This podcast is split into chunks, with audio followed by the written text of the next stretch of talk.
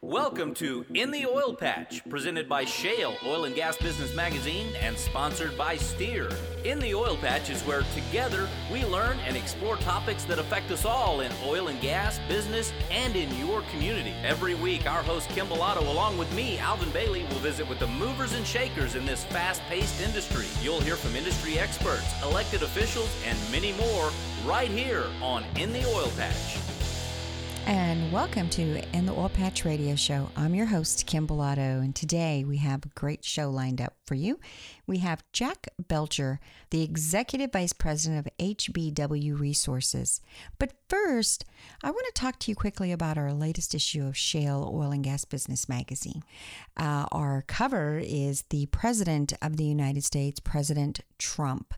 And it's a great issue, probably one of the best that we have put out in my humble opinion, for the reason that it is written in a way that we can all understand the great and positive things that President Trump has done for oil and gas.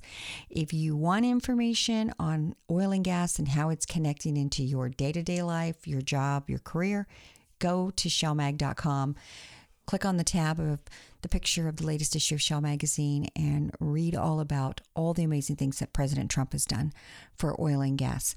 But now it's time to bring on our resident energy expert and associate editor of Shale Oil and Gas Business Magazine, David Blackman. David, how are you?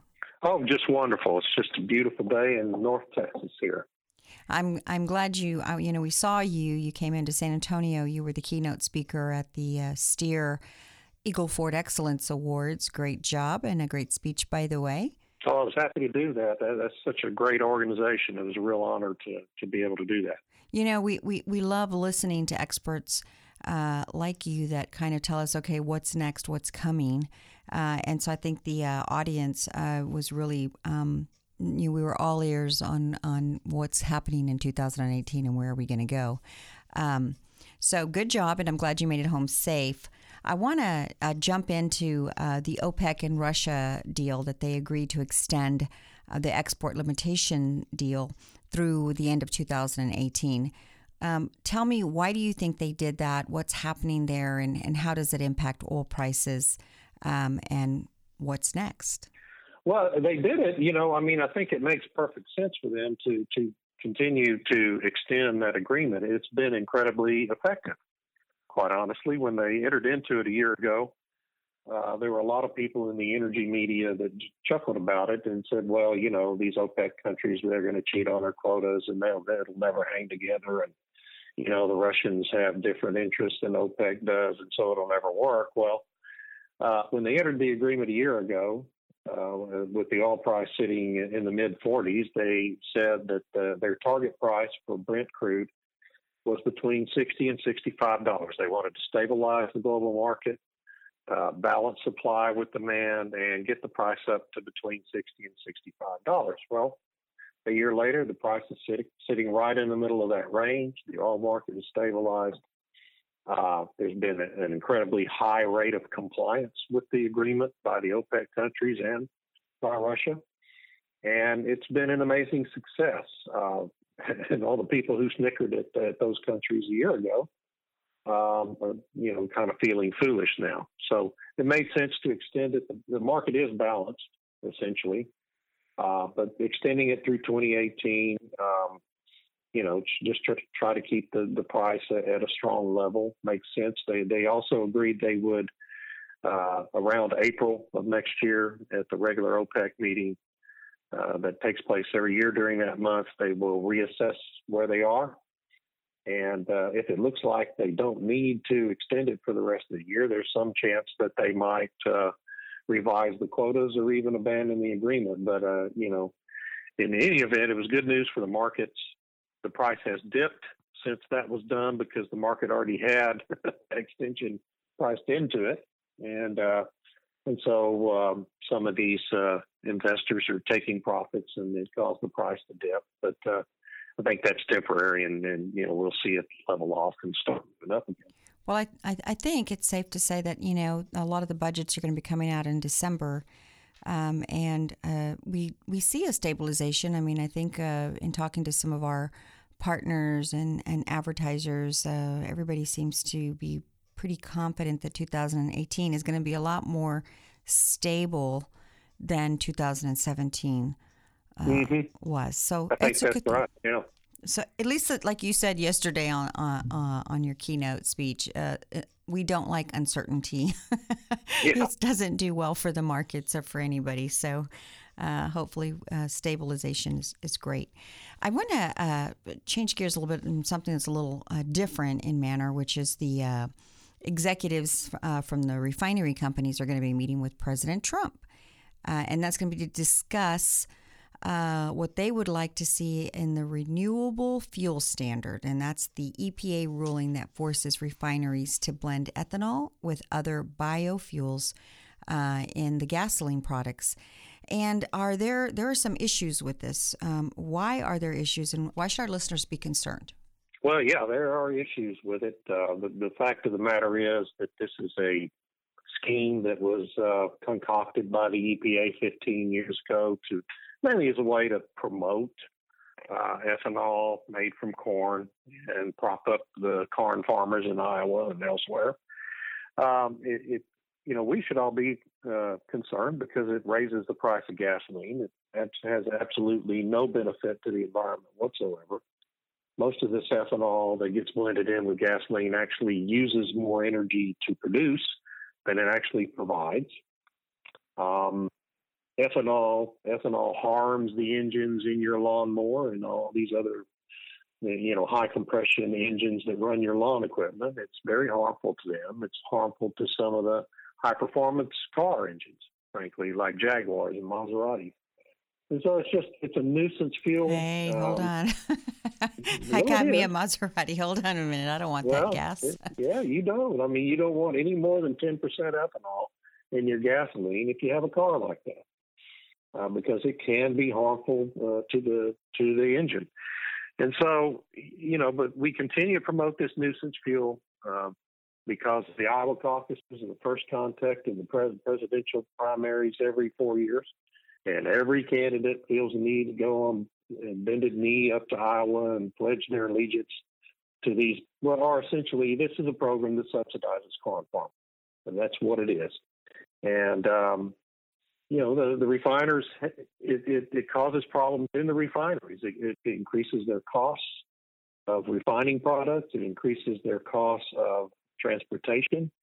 And, you know, and, and it increases their maintenance costs on their equipment in the refineries. And so th- these are all things I think these uh, executives want to talk to the president about and see if he might be willing to revise renewable fuel standards to some extent. Um, this president might be willing to do it. He is uh, completely different than anyone we've had before, as we, we just saw this week with his announcement that he's going to move the U.S. Embassy in Israel from Tel Aviv to Jerusalem. Um, every president since Richard Nixon has made that promise, and he's a, he's actually the one who's going to follow through on it. Uh, so he's he has courage. He doesn't mind upsetting certain people, and um, we'll see what happens. Uh, but yeah, you know that's an important issue and something everybody ought to be paying attention to. Well, it seems almost like we've been through this before. There was uh, that period of time where ethanol was supposed to be the solution for everything uh, pertaining to our gas needs, and and that kind of didn't end too well. Um, so why would it be any different now? Um, I mean, especially when we have an abundance of, of oil and gas right now that is cheap and there's plentiful, and we don't need to go into. I mean, I understand the farmers, but but why don't you grow uh, crops that we actually need for food purposes and not for the gasoline purposes, since we have so much? Well, that's part of the tragedy of this whole policy. Okay, uh, when you drive through little towns uh, on Highway 69, US 69, through El Campo and Port Lavaca in that area, that used to be all rice farms down there. And half of that land has now been converted to farm corn just so it can get the subsidies uh, from the renewable fuel standard for, for farming corn. And it has completely corrupted not only the, the gasoline markets, it's corrupted the food food industry. It's it's raised the price of beef. Uh, it's raised the price of all manner of products in the grocery store It is a tragic policy uh, for the whole country.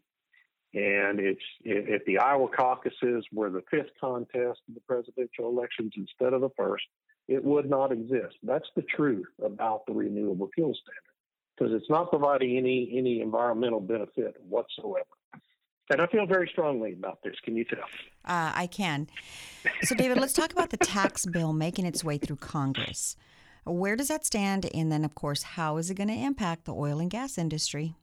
Well, it's in, it's it's in a good spot. The Senate passed its version last week uh, with a two vote margin, and uh, that's probably as good as you can hope to do with the Republican caucus there. Uh, so now it goes to conference committee. The uh, House and Senate will reconcile the two versions of the bill, produce a final bill, and take a final vote. And if it passes, it'll go to the president's desk. It's uh, the chances the chances look pretty good that it's going to pass. Correct? Yeah, I think so. It, it, there are quite a few differences that have to be reconciled. Uh, for example, the corporate tax cut, uh, the corporate rate cut uh, that goes into effect in 2018 in the House version of the bill got put off to 2019 in the Senate version, and there's several different issues like that that are going to have to be agreed to. Um, but regardless of what happens with those issues, it's a good bill for the oil and gas industry because it main, maintains the status quo with a couple of the tax treatments that are specific to the industry.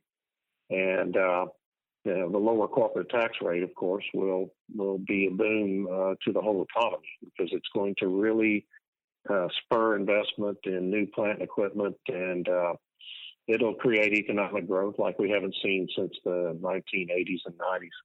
It's always amazing to me how how one party just can spin it so bad that it is just so so bad and yet it, it really isn't going to be bad it's going to be good for business it's and when businesses yeah once business yeah. everybody gets going or the businesses get going it trickles down to everybody. I, I just uh, you would not think that if you listen to main media of how bad this tax bill is going to be. No the rhetoric uh, coming out of the democrats on this thing is just completely irrational and frankly shameful.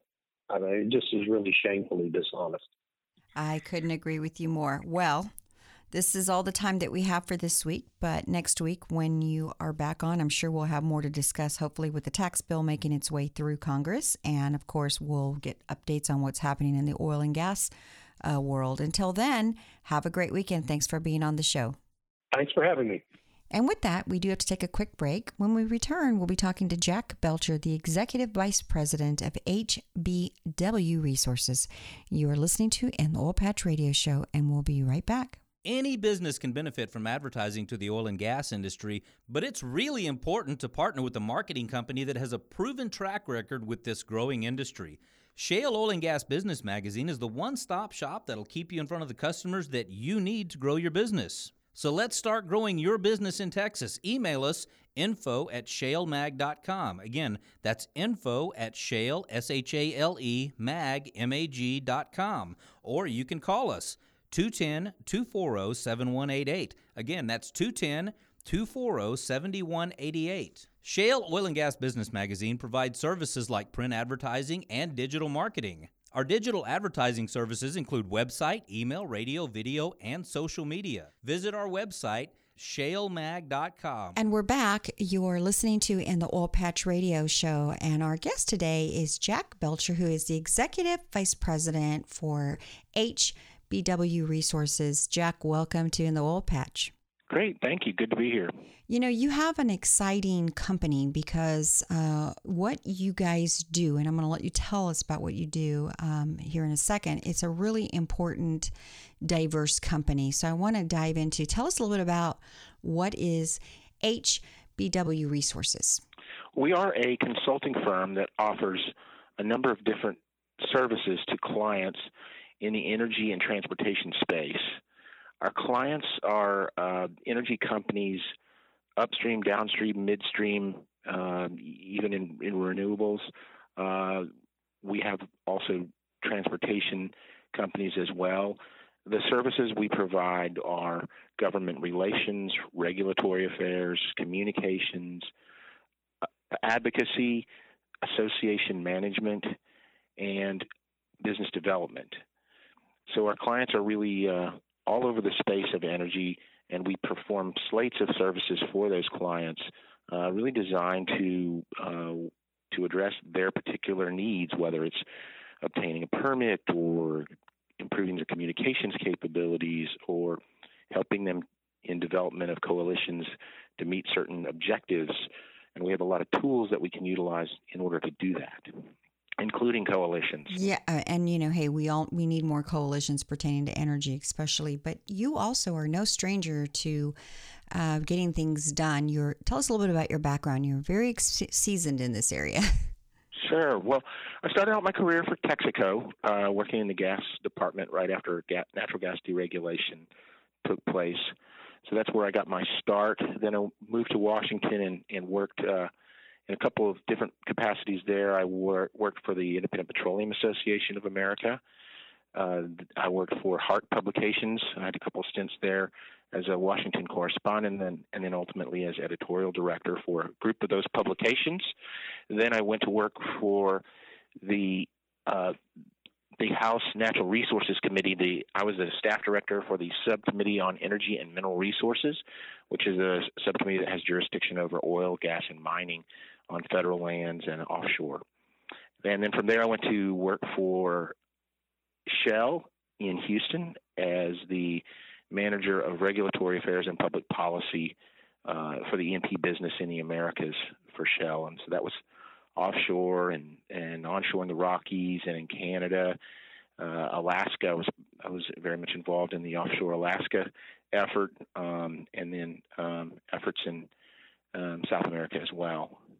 So then I moved from there into the consulting world and have been with HBW uh, Resources here for a number of years, uh, working with different different types of clients on uh, different types of projects. And I have to tell you, looking at uh, y'all's website and just you know, kind of knowing the company, it's a who's who of of every person capable of. If you want some answers, if you want some advocacy, if you need some help, this is the place to go to.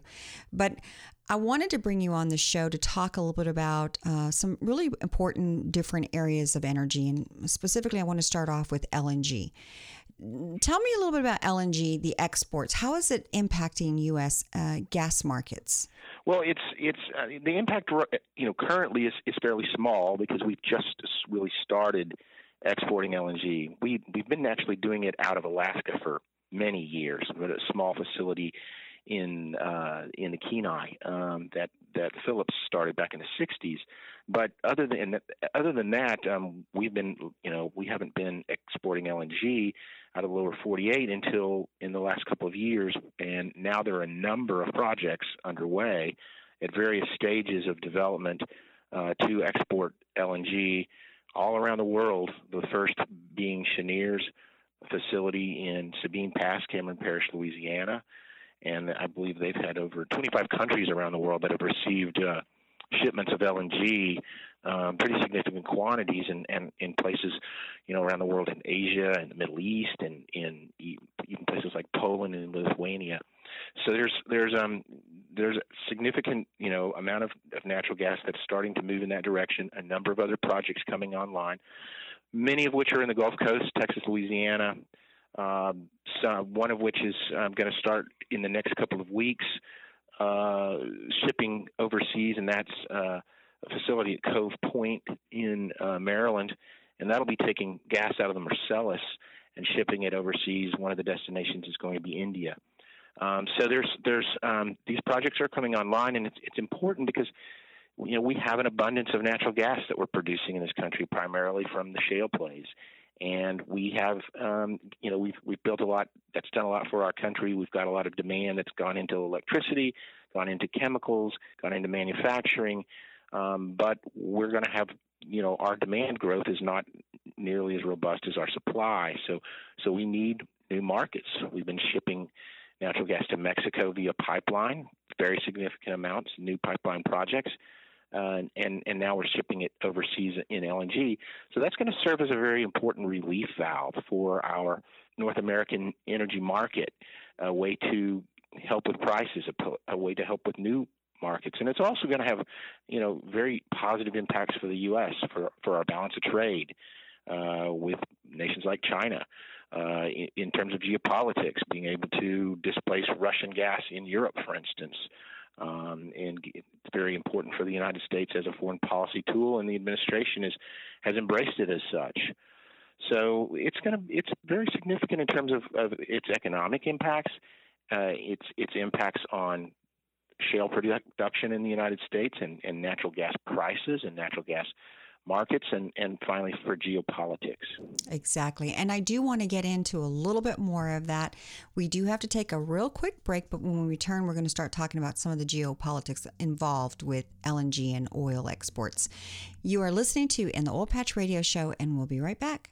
You know, great companies take great care of their employees.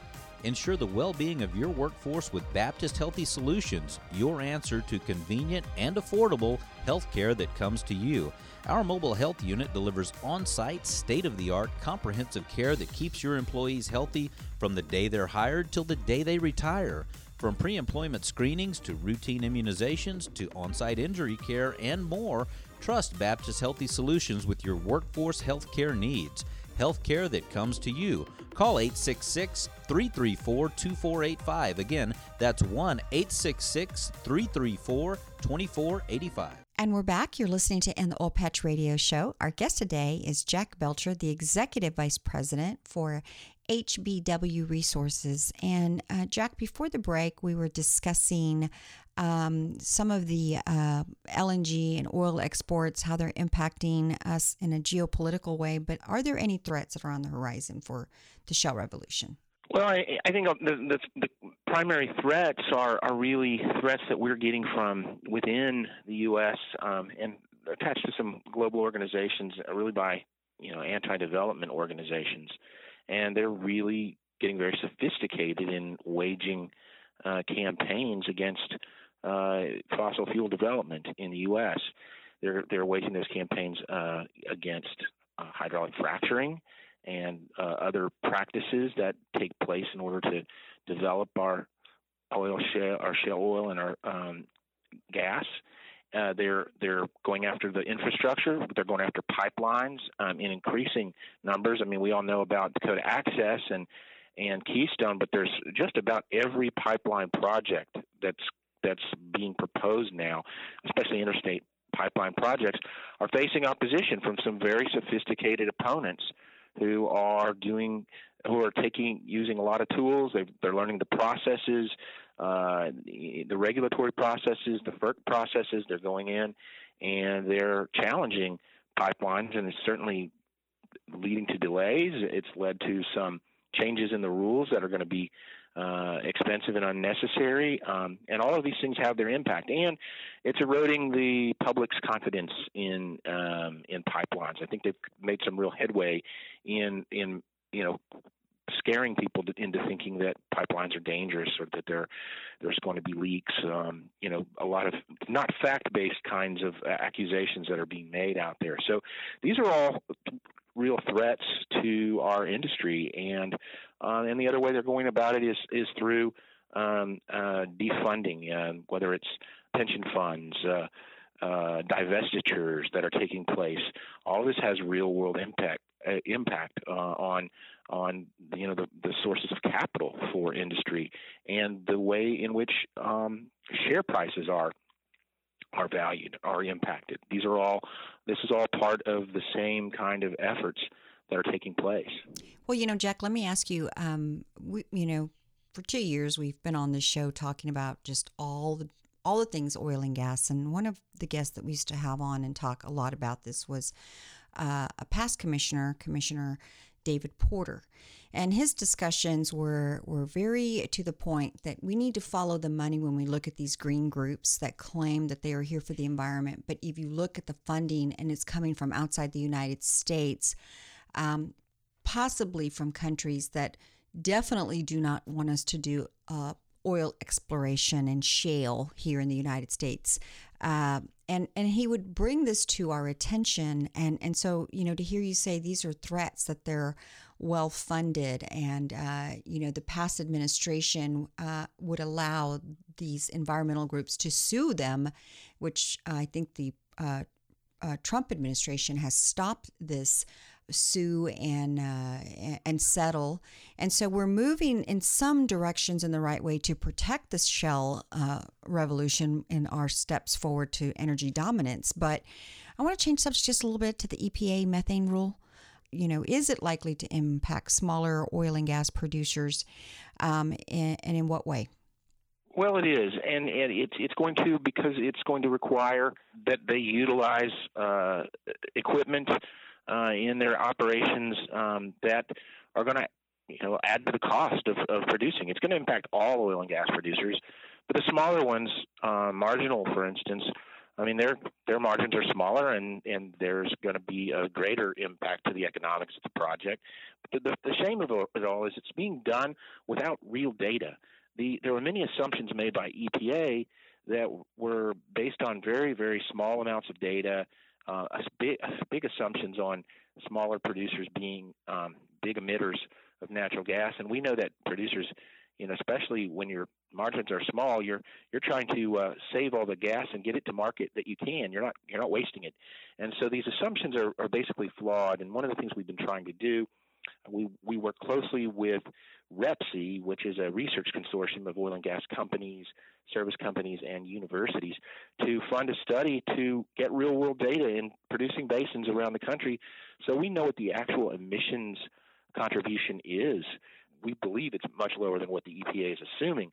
So let's get some real data out there. We were actually working with this administration's EPA on getting that funded, but they will they will match the industry uh, for about a half a million dollars uh, if we can get industry to kick in and and get get some real data so that in the future when there are court challenges and there are actions that that we have some real data to go by right? So that's that's something that's that's that's quite important. But this this is a rule that's you know the administration is trying to um, delay the implementation of the rule till we got better data till we have a better understanding. It's an ongoing process. Uh, the courts have have uh, ruled that, that that delay can't take place. So we're we're kind of back on uh, to square one. But it'd be really nice to have good data to use. Well, Jack, I couldn't agree with you more. Uh, we do have to take a quick break. You are listening to In the Oil Patch Radio Show, and we'll be right back. Farmers and ranchers are the hardest working people on earth and deserve a side by side vehicle that works just as hard. That's why Yamaha makes the Viking an all new Viking 6, the world's first true 3 and 6 person UTVs assembled in America. Ranked number one in drivetrain durability, Viking outworks and outclasses the competition in features, comfort, and off road capability. For more, visit YamahaViking.com. Most dependable claim based on a 2013 Yamaha Source side by side owner study. And we're back. You're listening to In the Oil Patch Radio Show. Our guest today is Jack Belcher, the Executive Vice President for HBW Resources. And Jack, before the break, we were on the topic of methane. Uh, tell me, do we have a good handle on the actual methane emissions? Well, we, you know, from company to company, they certainly many companies have good data, but but as a as a rule, we don't, and so we need to we need to get out there in the field and take measurements and really understand what that contribution is um, with with real actual data in the field, um, so that we can, uh, when we're challenging these rules uh, and the and the justifications for these rules, we're able to do so precisely with sound science and data behind it. So. So this is all. Um, a lot of the EPA actions that have taken place have been assumptions already we need to move forward and, and, and have better data involved in this process. Well, you know, last week we interviewed uh, the president of uh, Texas Alliance of Energy Produce, Producers, John Tintera. And uh-huh. uh, our discussion was how there's so much misinformation that is just being released without any real scientific data behind it and the general right. public is just believing because oh it's in print. It must be correct. And hold on not so fast. So tell me what uh, can industry do to get regulations that are based on real science and data? Well first i mean we, we i think we have a commitment from this administration to move forward in that direction and i think that's taking place. But we also have to be really willing partners to work with the regulators to help them have have access to the right data. So a lot of this is industry being able to provide that data, being willing to work with uh, with with the agencies so that they're able to utilize data from industry in order to craft these rules. You know, the best rules and regulations that we can create are ones that are based on real practices, based on best practices. Industry has so many of those best practices that we're utilizing around in the in the oil patch, um, and and the best way to achieve good regulations, good rules, and good compliance is to be able to work as an industry um, to develop those to develop those guidelines and standards, not have the government develop guidelines and standards on topics that they don't really have the expertise in.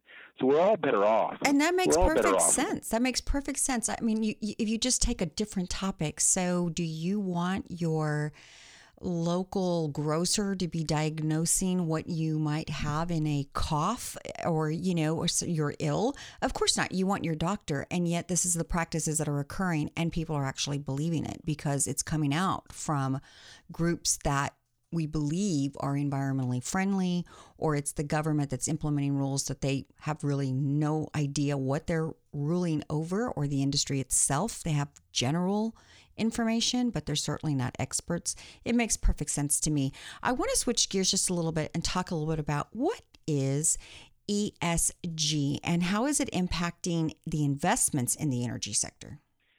So ESG is is a environment, social governance, and this is the three categories um, that uh, a, a, way of judging the performance of companies in these areas. Um, we're we're seeing more and more of the investment community um, focus on these types of indicators uh, in in a lot of industries. Um, you know, you name the industry. A lot of the investment funds out there, um, pension funds, uh, private equity funds, are focused on the performance of companies in the area of environmental, uh, social, and governance and uh, they've actually come up with metrics by which companies are measured. And one of the interesting findings is that um, companies that perform well in these areas uh, all, all tend to be the highest in their peer group, uh, and um, in in both financial performance and performance in ESG factors. So uh, one of the things that I'm working with companies on is ways that they can understand their ESG performance and understand what some of these investor groups are looking for in terms of their performance and ways that they can improve uh, that performance in, in the area of ESG. It also goes to the regulatory uh, matters that we just talked about, because the way that you comply in ESG is by adhering to best practices, implementing best practices, and putting those in place and ultimately, when we do that, we find we're going to have a less of a, a less contentious um, process, hopefully, depending on the administration in place, with respect to regulations.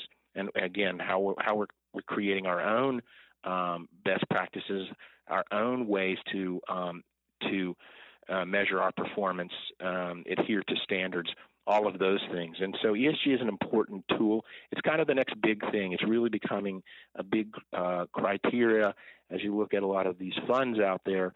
Um, what they're looking at is in terms of what their investors want. And so we're doing a we're doing an increasing amount of work in this area, and we're finding that companies, energy companies, are increasingly interested in ways that they can address these things, not just through those actions themselves, but also working with some data analytics to to to drill down and understand performance and what some of the threats out there are to a company's ESG uh, rating or you know metrics. It almost seems uh, strange to think that you know you go to work and you're thinking, okay, I go to work and I am a, a administrative assistant or I am a, a geologist. You don't think that as an industry you have to consistently think about 50 billion things all at once because there's 50 billion things coming at you if you're in oil and gas. If you're uh, a, a, a pipeline company, it, it affects an oil company. An oil company affects a pipeline company. Everything is intertwined and yet it is extremely complicated. And then on top of all that, then you're attacked from every different direction from government to now, how do I fund these projects?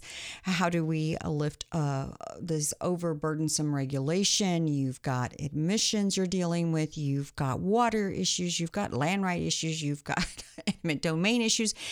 There's just so much that, that I don't think that the average day consumer really thinks and understands how really important this industry is, and yet it is so difficult for them. Every day is a fight to just bring us the product that we use the most in the United States and makes us the most comfortable and what we enjoy every day in our lives. I when we come back from break, I want to get back into the financing part and the big data analytics. But we did take a quick break. You are listening to In the Oil Patch Radio Show, and we'll be right back. Have you heard of the Texas Alliance of Energy Producers, the largest state association in the country? 87 years strong, serving independence, and it's right here in Texas. Offices in Houston, Austin, and Wichita Falls. Over 3,000 members of all ages, like you, who are in the oil and gas industry or who have family members and friends who are. Company members range from one employee to large independents. Lobbying, networking events, and saving you money. For a membership tailored just to fit your budget, contact Sandy Simon at S-A-N-D-I-S at texasalliance.org or call 281 997 7223. That's 281 997 7223. The vision of the Women's Energy Network is to be the premier organization that educates, attracts, retains, and develops professional women working across the value chain. Also known as WEN, our mission is to develop programs that provide networking opportunities and foster career and leadership development of women who work in the energy industry. Thousands of women are breaking ground in energy industry careers every year, and 4,000 of them are already members of the Women's Energy Network across our 14 chapters.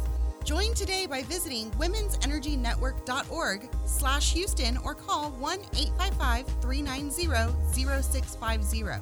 And we're back. You're listening to In the Oil Patch Radio Show. Our guest today is Jack Belcher, who is the Executive Vice President for HBW Resources.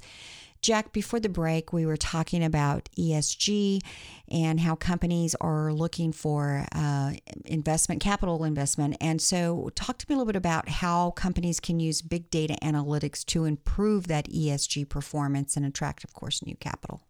Well, first of all, you know, it's it's as I mentioned earlier, a lot of these funds are really focused on ESG performance, and so companies need to have a better understanding of what their overall performance is. What are their metrics?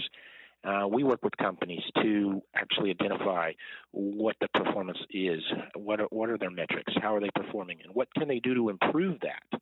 Um, there are also tools out there that involve analytics that can help you understand, um, uh, taking a lot of data, understand what are the threats out there, how are they impacting companies, what uh, what are what would be the uh, result of taking certain actions, and those are tools that can be used alongside with just expertise on ESG performance and in, uh, enabling companies to improve that and, and ultimately, um, you know, go out there and attract new investment capital uh, based on their ability to really showcase what their performance is. Interesting. Well, I want to change gears a little bit and talk a little bit about Congress and this administration. You know, we've had a new president in place, and um, I'm curious to get your thoughts on what can we expect from Congress and the administration in pertaining to, of course, energy, you know, legislation, uh, regulatory action. Uh, where are we going, or where do you think we're going? Well, right now, uh, you know, the big issue is the tax bill, uh, and so everything is being really emphasized right now on the tax bill. For the oil and gas sector, you know this this uh, this tax bill moving out and in its you know somewhat near its current form would be a very good thing. Uh, there continue a lot of the tax credits, R&D tax credits, for instance, uh, the pass through for small businesses. Uh, really good stuff for domestic energy development. So I think overall, you know, uh, that that that side of things looks very good. There's also an opportunity in all of this to um, to get the ANWR um, uh, piece uh, passed. Uh, you know, work out language that would would uh, bring ANWR in. ANWR is going to be potentially used as a way to pay for um, some of the some of the tax cuts. That's very much part of the equation. Uh, so so so we we have that going on. I don't see a government shutdown as being likely. Uh, I think we'll be moving into continuing resolutions to get into the next year, which is, I think, you know, most people think would, that would be a better outcome than to shut down the government. Um, so, and and and then you know things are looking pretty good for the, now for this tax bill. Um, there are a few key uh, energy bills moving through the House. There's the Astro Act and the Secure Act. Uh, language is being working worked on over there. Uh, things like revenue sharing would be part of that. Uh, regulatory reforms um, that would be part of that. So this is, and and then there's an opportunity then to to uh, move with the Senate. I think this is going to be a play for next year. Uh, and not not for this year, just given everything that Congress needs to do in the next few weeks before they get out for Christmas break. Um, but but you know, I think early in next year we could be looking at an opportunity for uh, an energy bill moving, and that there could be some some good outcomes uh, for the oil and gas industry. Within the administration, I see um, continued uh, reforms that are taking place right now, um, primarily in the area of regulatory. Um, most of this is not sweeping regulatory reform. Most of this is is really um, uh, going back and looking at a lot of issues that uh, were maybe issues in the past administration um, and and addressing those on a on a case by case basis. These things take time, especially if they're going to be done in a way that that is going to be sustainable. So there's there's there's some time and effort being put into this. These are not things that you're seeing in the headlines. They're they're kind of you know lower down, very specific technical changes, for instance but they impact a whole lot of of, of issues out there that that have been um, you know issues that we've been grappling with in the oil and gas energy space uh, for a number of years. So those types of, of actions are going to continue, to take place, and then broader regulatory reform, I think, is is is a priority. How we how we base our regulations, as we were talking earlier, getting back to a, a science based uh, uh, regulatory process being able to utilize you know industry proven practices uh, as as as the foundation for for the types of regulations that are implemented. These are all priorities that I think uh, things um, that I know that that that key people in the administration are looking at. Um, they would certainly be good for our our industry in the long run. So I think you know that there is uh, an opportunity there. Now we get into an election season very quickly next year uh, with with the midterm elections coming up. So the window for doing a lot of these things is short, especially in the in Congress. Um, and then who knows what happens in the midterm elections? I think the administration is going to be focused on trying to get as much done in the administration before the midterms. You know, not knowing what the outcomes are going to be there. So I think it'll be a busy busy year. I, I agree with you, and you know. Um, on uh, our publication, Shale Magazine, uh, we have Trump on our cover. And, um, you know, our belief is we wanted to explore what is his energy plan and where, where does he uh, fall within uh, the past administration and try to piece together for, of course, the American people to understand. This is a complicated game we're playing here, but uh, we did a great article on uh, Trump's energy plan, and so I encourage our listeners to go to shalemag.com and uh, click on the link and uh, read all about it. It'll help connect the dots. And Jack, thank you for coming on today and explaining explaining a lot more information. And, you know, we fight the good fight of just trying to learn more as we peel back the layers of oil and gas and understand how complicated it is. We definitely want to promote the truth uh, out there of what's going on uh, in the oil and gas industry and how it affects us. Thank you so much for being a guest on today's show of In the Oil Patch. Thank you for having me. And congratulations, because you are the topic of today's trivia question. Hey, be the first person to email the correct answer to this trivia question to radio at shalemag.com. Again, that's radio at shalemag.com and win yourself a $100 gift certificate to Fogo de Chao, the amazing Brazilian steakhouse. Today's trivia question is What company is Jack Belcher the executive vice president of? Remember, to be the first person to email the correct answer to radio at shalemag.com and you will win a $100 gift certificate to Fogo de Chao, the Brazilian steakhouse. Well, that's all the time we have for this show, but be sure to like us on Facebook. That is facebook.com slash in the oil patch radio show and follow us on Twitter at Shalemag. That's going to wrap up another great show. We look forward to seeing you next week with more exciting news and insightful interviews. Until then, adios. In the Oil Patch is where together we learn and explore topics that affect us all in oil and gas, business, and in your community. Every week, our host Kim Bolado, along with me, Alvin Bailey, will visit with the movers and shakers in this fast paced industry. You'll hear from industry experts, elected officials, and many more right here on In the Oil Patch.